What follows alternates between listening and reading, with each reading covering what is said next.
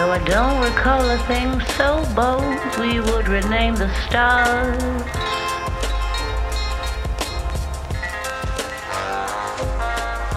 Long after the first time we ever felt the electricity flow from the other upon a mere touch.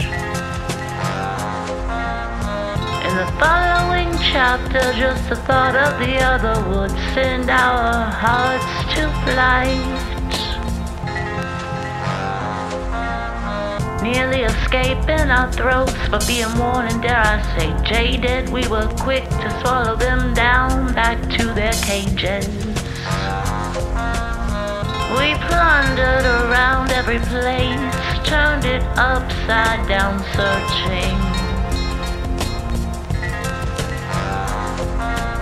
But never looking where we knew we could find.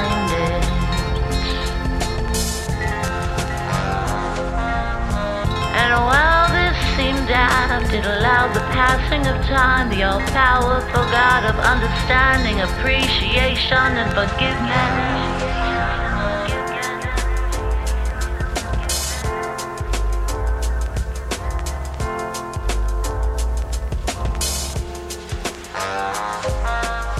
So instead of seeking frantically as though it were a burden, we adopted the temperament of playing a child's game.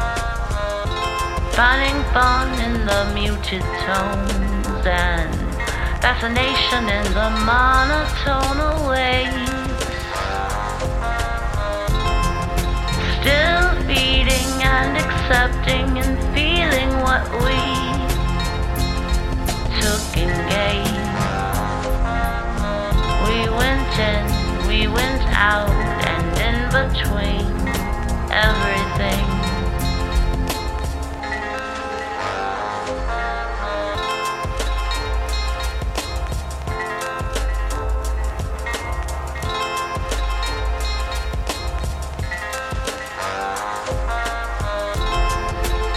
We love the other as we loved ourselves.